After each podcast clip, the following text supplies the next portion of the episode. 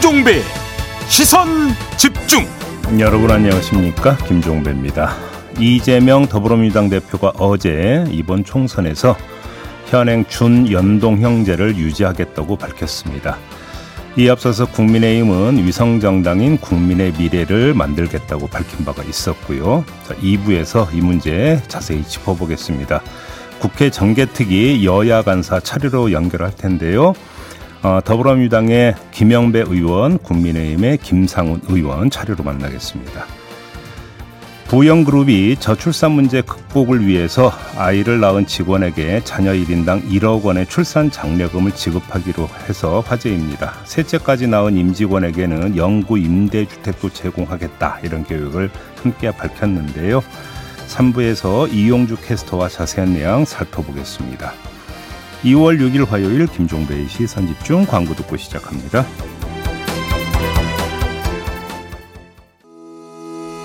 시선 집중은 촌철님들의 다양한 목소리를 기다립니다. 짧은 건 50원, 긴 건 100원인 문자 메시지 샵 8001번, 스마트 라디오 미니와 유튜브 라이브로도 시선 집중과 함께 하실 수 있습니다.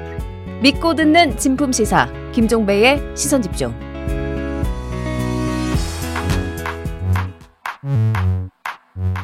뉴욕에 뉴욕 타임즈가 있다면 시선 집중에는 JB타임즈가 있다 촌철살인 뉴스 총정리 JB타임즈 정학과와 함께 시선 집중의 문을 열겠습니다. 어서 오세요. 네, 안녕하세요. 더마카입니다. 에라이님이 비가 그치고 나니까 공기는 좋네요. 우리 정치 뉴스는 언제 좋아질까요?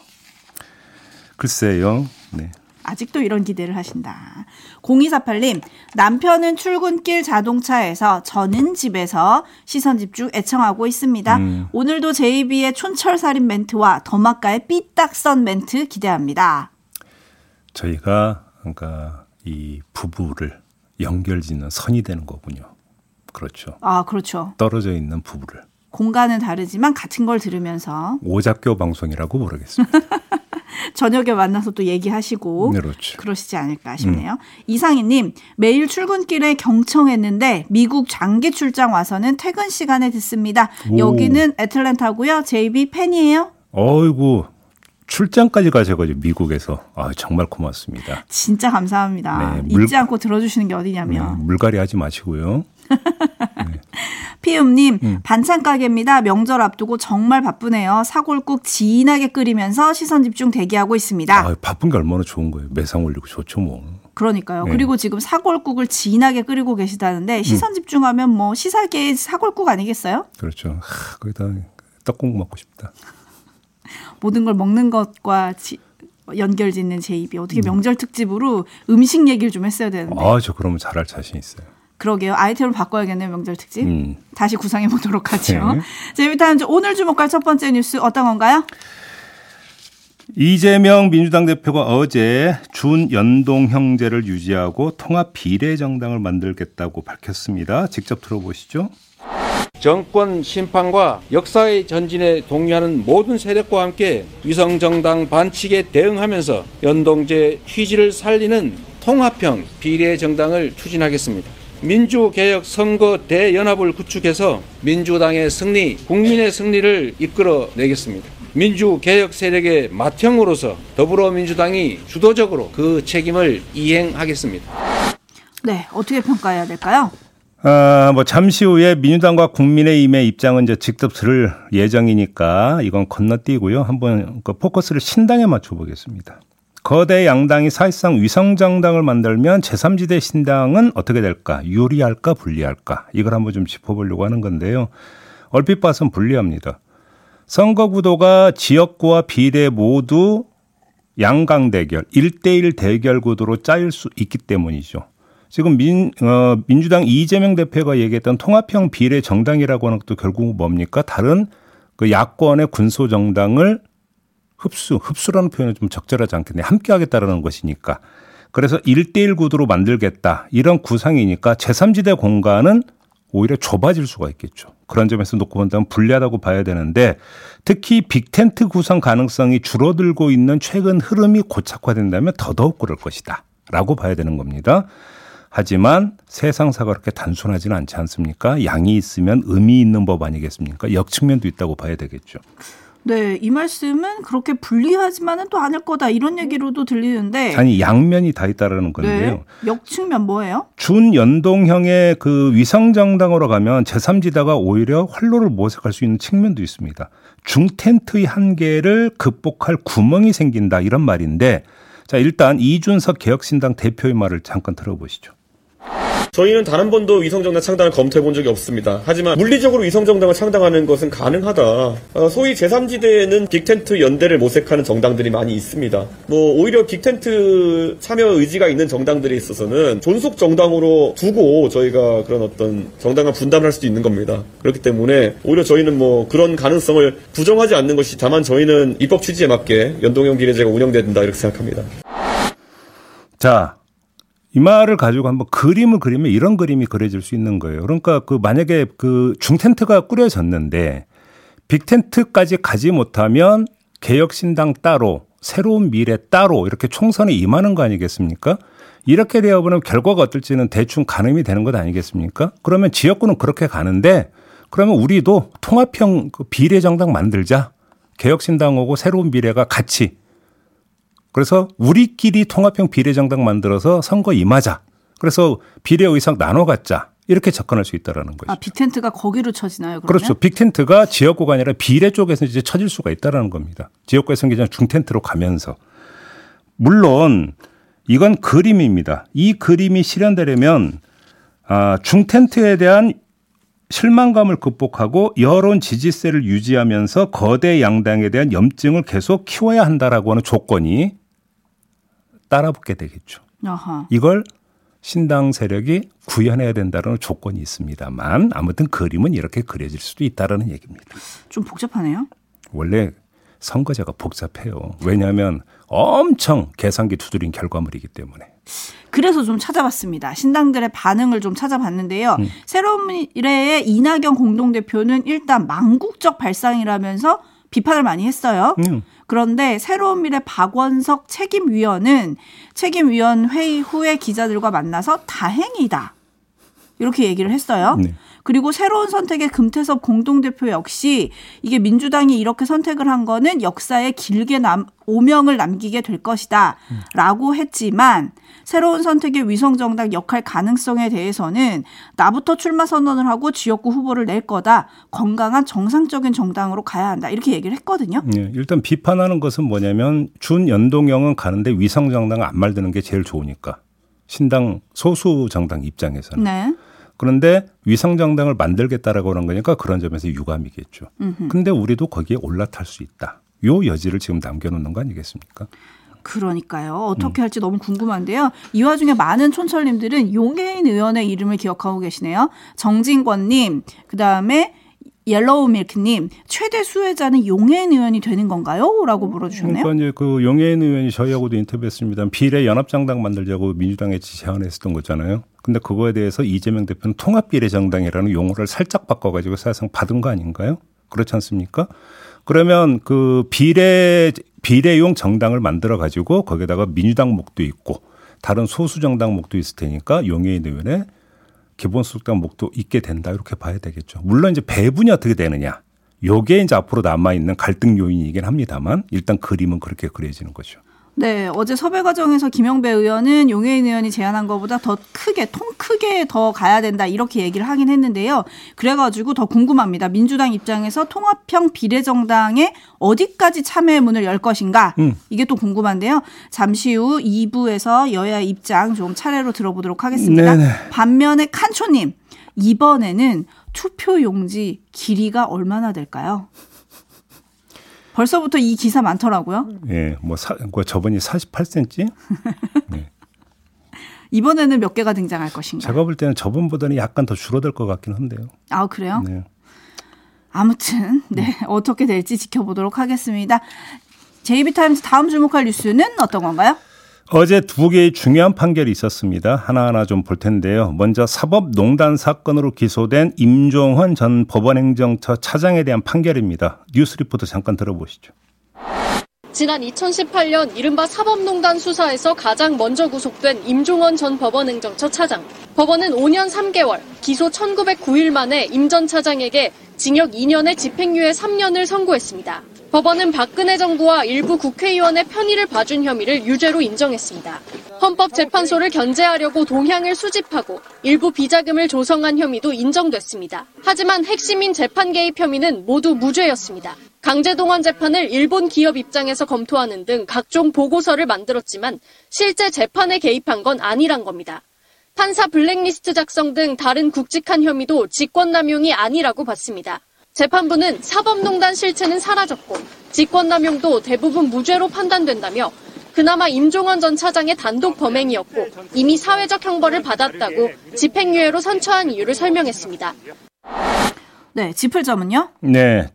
재판부는 임종원 전 차장을 사법농단의 핵심으로 규정하면서 사법부의 독립을 수호하고 사명을 수행하도록 하기 위해 국가가 부여한 사법행정권을 사유화했다 이렇게 판단을 했습니다. 자, 이 판단 일단 딱 킵해놓고 며칠 전 있었던 양승태 전 대법원장의 무죄 판결을 한번 소환해서 조합을 해봅시다. 그럼 이런 결론이 나옵니다. 사법부 서열 3위가 서열 1위 모르게 또는 상관없이 사법행정권을 사유화했다라는 결론에 도달합니다. 이걸 납득할 국민이 도대체 몇 명이나 되는 겁니까? 이탄희 의원의 말이 떠오르네요. 귀신한테 지시받았냐? 이렇게 평가를 했었죠? 그러니까요.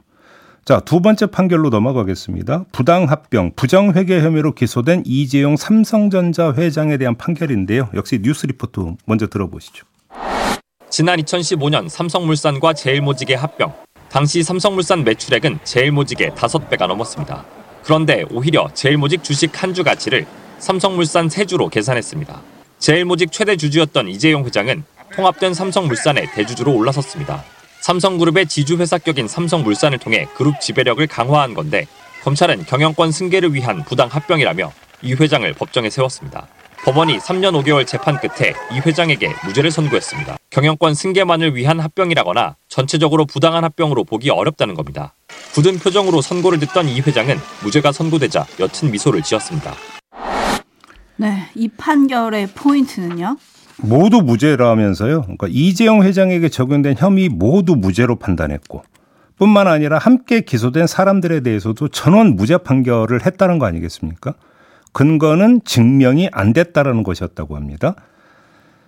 합병은 시장에서 오래전부터 예상하고 전망하던 시나리오 가운데 하나로 미래 전략실이 지배구조 재편을 위해 검토하던 다른 여러 검토 방안 중 하나다. 이렇게 판단을 했다고 하는데 하지만 이것도 다른 판결하고 한번 비교를 해보십시다. 국정농단 사건 재판부는 이 합병이 이재용 회장의 승계를 위한 합병이라고 판단을 내렸고 그래서 뇌물 줬다고 봤던 거 아닙니까? 유죄를 선고했던 거 아닙니까? 확정된 거 아니겠습니까? 근데 왜 이렇게 다릅니까? 종합을 해봅시다. 여기 판결 다르고 저기 판결 다릅니다. 도대체 이렇게 판결이 다른 이유가 뭘까요? 법관의 독립된 판단의 결과이기 때문에 다를 수 있는 겁니까? 그럼 국민의 보편적 정의 개념과 다른 교묘한 법 논리가 스며든 결과라고 해석될 여지는 있습니까? 없습니까? 제가 묻고 싶은 게 이런 거거든요. 도대체 헷갈려서 정신을 못 차리겠다라는 말씀을 드리겠는데 예, 그러니까 그 법관은 독립돼 있고, 그러니까 독립된 양심의 기초에서 판결을 내리니까 엇갈릴 수 있다고 쳐요. 하지만 최고 단위인 대법원의 판결이 있다면 거기에 따르는 것들이 또 법의 상식 아닙니까? 근데 이거는 왜 또 배치가 되는 겁니까? 도대체 어떻게 이해를 해야 되는 겁니까? 이 시츄에이션을? 그러니까요. 음. 여기서 음. 기억을 좀 거슬러 올라가 보면 2019년 8월 대법원 전원 합의체가 이런 결정을 내렸습니다. 이재용의 지배권 강화라는 뚜렷한 목적을 갖고 미래 전략실을 중심으로 삼성그룹 차원에서 조직적으로 승계 작업을 진행하였음을 알 수 있습니다. 이게 지금 김영수 전 대법원장이 했던 그때 했던 말이거든요. 네. 그죠? 아, 니 같은 사건에 대해서 어떻게 이렇게 뭔가 판단이 다를 수가 있는 거냐고요. 그러니까요. 응? 담쟁이 넝쿨님이 절대적 법의 잣대가 이건 아니겠죠? 유전무죄, 무전유죄. 이 말은 도대체 언제쯤 안 들을 수 있는 건진 모르겠습니다. 네. 반면에 물프레님은 앞에서 임종원 전 처장의 경우 사회적 형벌을 이유로 집행유예가 됐잖아요. 네. 물프레님이 사회적 형벌로 봐주는 건 처음 봅니다. 도대체 사회적 형벌이 뭐예요, 제이비? 욕 많이 먹으면 좀 깎아준다는 얘기인가요? 오잉? 전 희한한 그런 얘기는 또 그러니까 듣다 듣다 처음 봤습니다. 네. 현님은 이거 삼성 관련한 판결은 기업 오너들에게 경영 승계 꿀팁 아닌가요? 아, 그 다음에 소액주주들 손해 없었다고 판단했다며요. 네. 어제 이 재판부가. 네. 근데 소액주들 이미 지금 손배소송 걸고 막 이- 이러고 있는 상황 아닙니까? 맞습니다. 그래서 또 궁금합니다. 이건 지금 어떻게 되는 건가요? 왜냐하면 네. 삼성물산이 합병에 반대한 소액 주주들에게 제시한 보상책이 너무 낮다. 음. 이런 판결이 또 대법원에서 확정이 됐었거든요. 네. 그러면 지금 또 진행 중인 재판은 어떻게 되는 건가요? 여기서는 이렇게 판결하고 대법원에서는 이렇게 판결을 했었다. 네. 그러면 앞으로 소액 주주들이 제기한 손해배상 소송에 관련해서 판결을 내려야 되는 판사는 어떻게 할까요? 그러면 이 판결 따라가면 당신들은 손해 본 거 없으니까 다 기각. 이렇게 되는데 만약 만에 하나라도 조금이라도 손해를 그러니까 입은 게 인정이 되므로 배상하라고 하면 이 판결은 또 어떻게 평가되는 겁니까? 그러니까요. 저 뇌용량 작거든요. 좀 정리 좀 해주세요. 좀 누가 좀 정리가 돼야 말이지 정리가. 그러니까요. 네. 양승태 전 대법원장의 통무제 때 했던 말, 과연 법은 상식적인가? 이 물음이 오늘도 머릿속을 떠나지 않는 것 같습니다. 반면에 김동준님, 사법농단과 삼성 관련해서 검찰 몇 점몇 패인가요? 라고 물어주셨는데, 검찰이 어떻게 대응할지가 너무 궁금합니다. 그러니까 그 얘기도 잠깐 하고 넘어가야 될 것 같은데요. 증명이 안 됐다라는 거잖아요. 재판부에서는. 증명이 안 됐다라는 것은 핵심적 증거를 제시를 못 했다라는 겁니다. 자, 프로젝트 G라고 하는 문건을 그러니까 핵심 그 물증으로 제시를 했다면서요. 검찰에서. 근데 법원에서는 그건 여러 가지 시나리오를 담은 문건일 뿐이다. 이렇게 지금 판단을 했다는 거 아닙니까? 그러면 검찰의 어떤 그 기소에 있어서의 근거는 뭐였다라는 얘기가 됩니까? 어제 이 재판부의 판단을 그대로 따라가면 해석의 결과라는 얘기가 돼버립니다. 다시 말해서 해석의 염기, 그러니까 여지를 남기지 않은 확실한 물증을 제시한 게 아니라 하나의 어떤 그 문건이 있는데 A로 해석도 될 수 있고 B로 해석이 될 수 있는 건데 검찰이 그냥 자기 본의로 A로 해석해서 그게 증거가 되니까 제출했다. 근데 재판부는 인정 못 하겠다. 이렇게 봤다는 거잖아요. 세상에 해석의 결과물을 공소 유지의 근거로 제시한다는 얘기는 전 듣도 보도 못했던 얘기가 되는 겁니다. 네, 까치놀님이 직권이 없어서 무죄, 증명이 안 돼서 무죄라고 정리해 주셨고요. 김동준님은 시간이 무죄네요. 그때 그때 달라요라는 평을 보내주셨는데 사실 이거는 법 얘기이기 때문에 이렇게 한탄하고 넘어갈 일은 아닌 것 같거든요. 계속 재판은 또 있을 거고 유사한 사건들이 또 일어날 수 있으니까요. 뭐 항소심 가겠는데 결론이 언제 나올지 어떻게 합니까? 그러니까요. 네. 한편 사법농단도 그렇고 삼성 불법, 불법 승계 의혹도 그렇고 윤석열 대통령과 한동훈 비대위원장 그리고 이복현 금감원장 등이 검사 시절에 수사한 사건이거든요. 네. 이들의 입장도 나올지 저는 궁금합니다.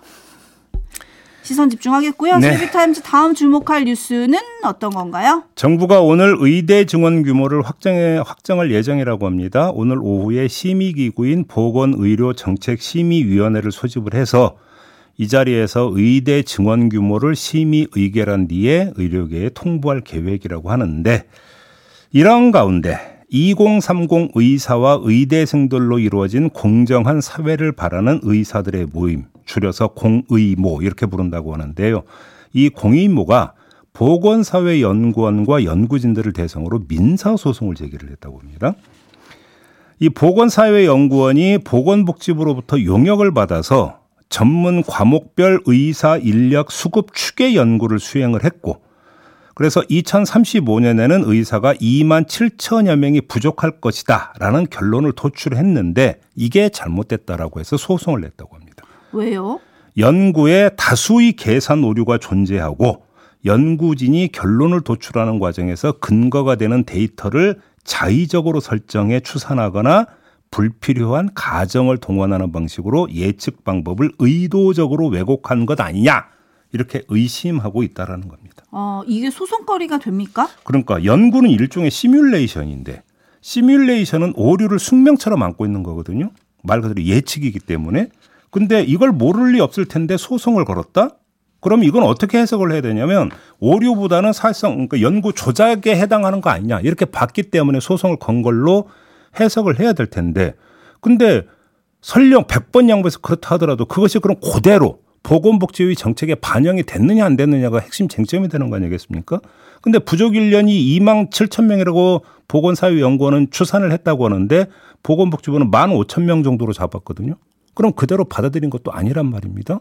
그런데 어떻게 이걸 직결된 것으로 볼 수 있는 것이냐라는 문제가 제기가 되겠죠. 아무튼 제가 이 뉴스를 고른 주된 이유는 연구 결과를 가지고 소송을 거는 걸 제 그 짧은 기억으로는 그렇게 머릿속에서 떠오르지가 않아가지고 앞으로 좀 지켜볼 대목이다 해서 좀 뽑아봤습니다.